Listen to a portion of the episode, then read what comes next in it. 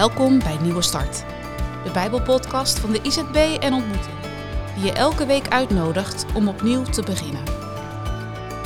Soms kan het leven ingewikkeld zijn, maar je hoeft het niet alleen te doen. Deze week heeft Martijn de Jong een boodschap voor je. Het leven van Jezus zit vol met bijzondere ontmoetingen. De meeste van deze ontmoetingen lijken voor het oog aardig ontspannen te verlopen. Af en toe is er eens een fariseer die rood aanloopt. Er gaat wel eens een millennial teleurgesteld naar huis. En mensen vallen soms van hun stoel van de wonderlijke woorden en daden die ze zien en horen. Maar toch, over het algemeen, is het goed te doen. Tot vandaag. We komen aan in een verhaal dat tot de verbeelding spreekt.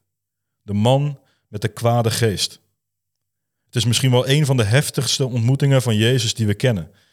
Een verwilderde, woeste, naakte man die tussen de rotsen leeft en de confrontatie zoekt met Jezus.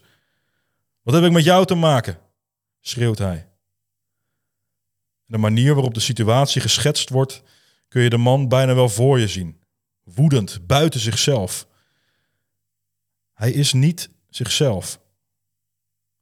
Laten we een paar versen lezen uit Lucas 8, vers 27 tot 30.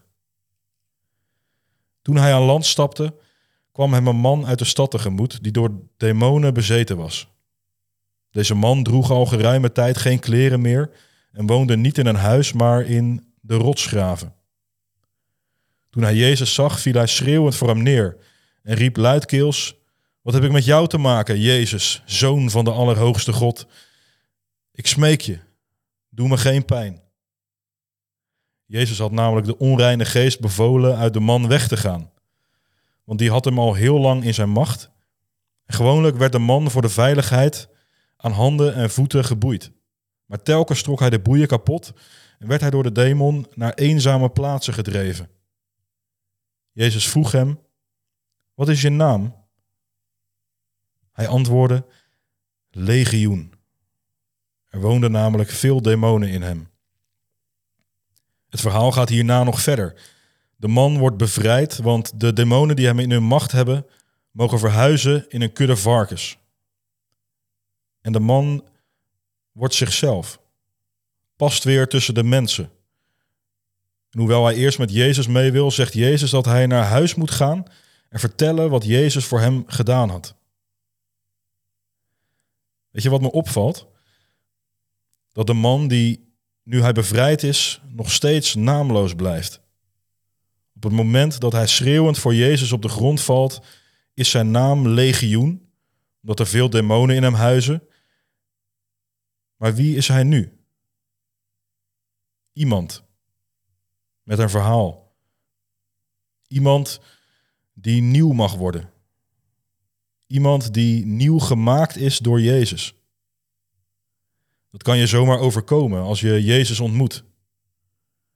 En wat er dan kan gebeuren is dat het donkere en duistere dat in je kan zitten, wat soms maakt dat we niet onszelf zijn, eruit komt.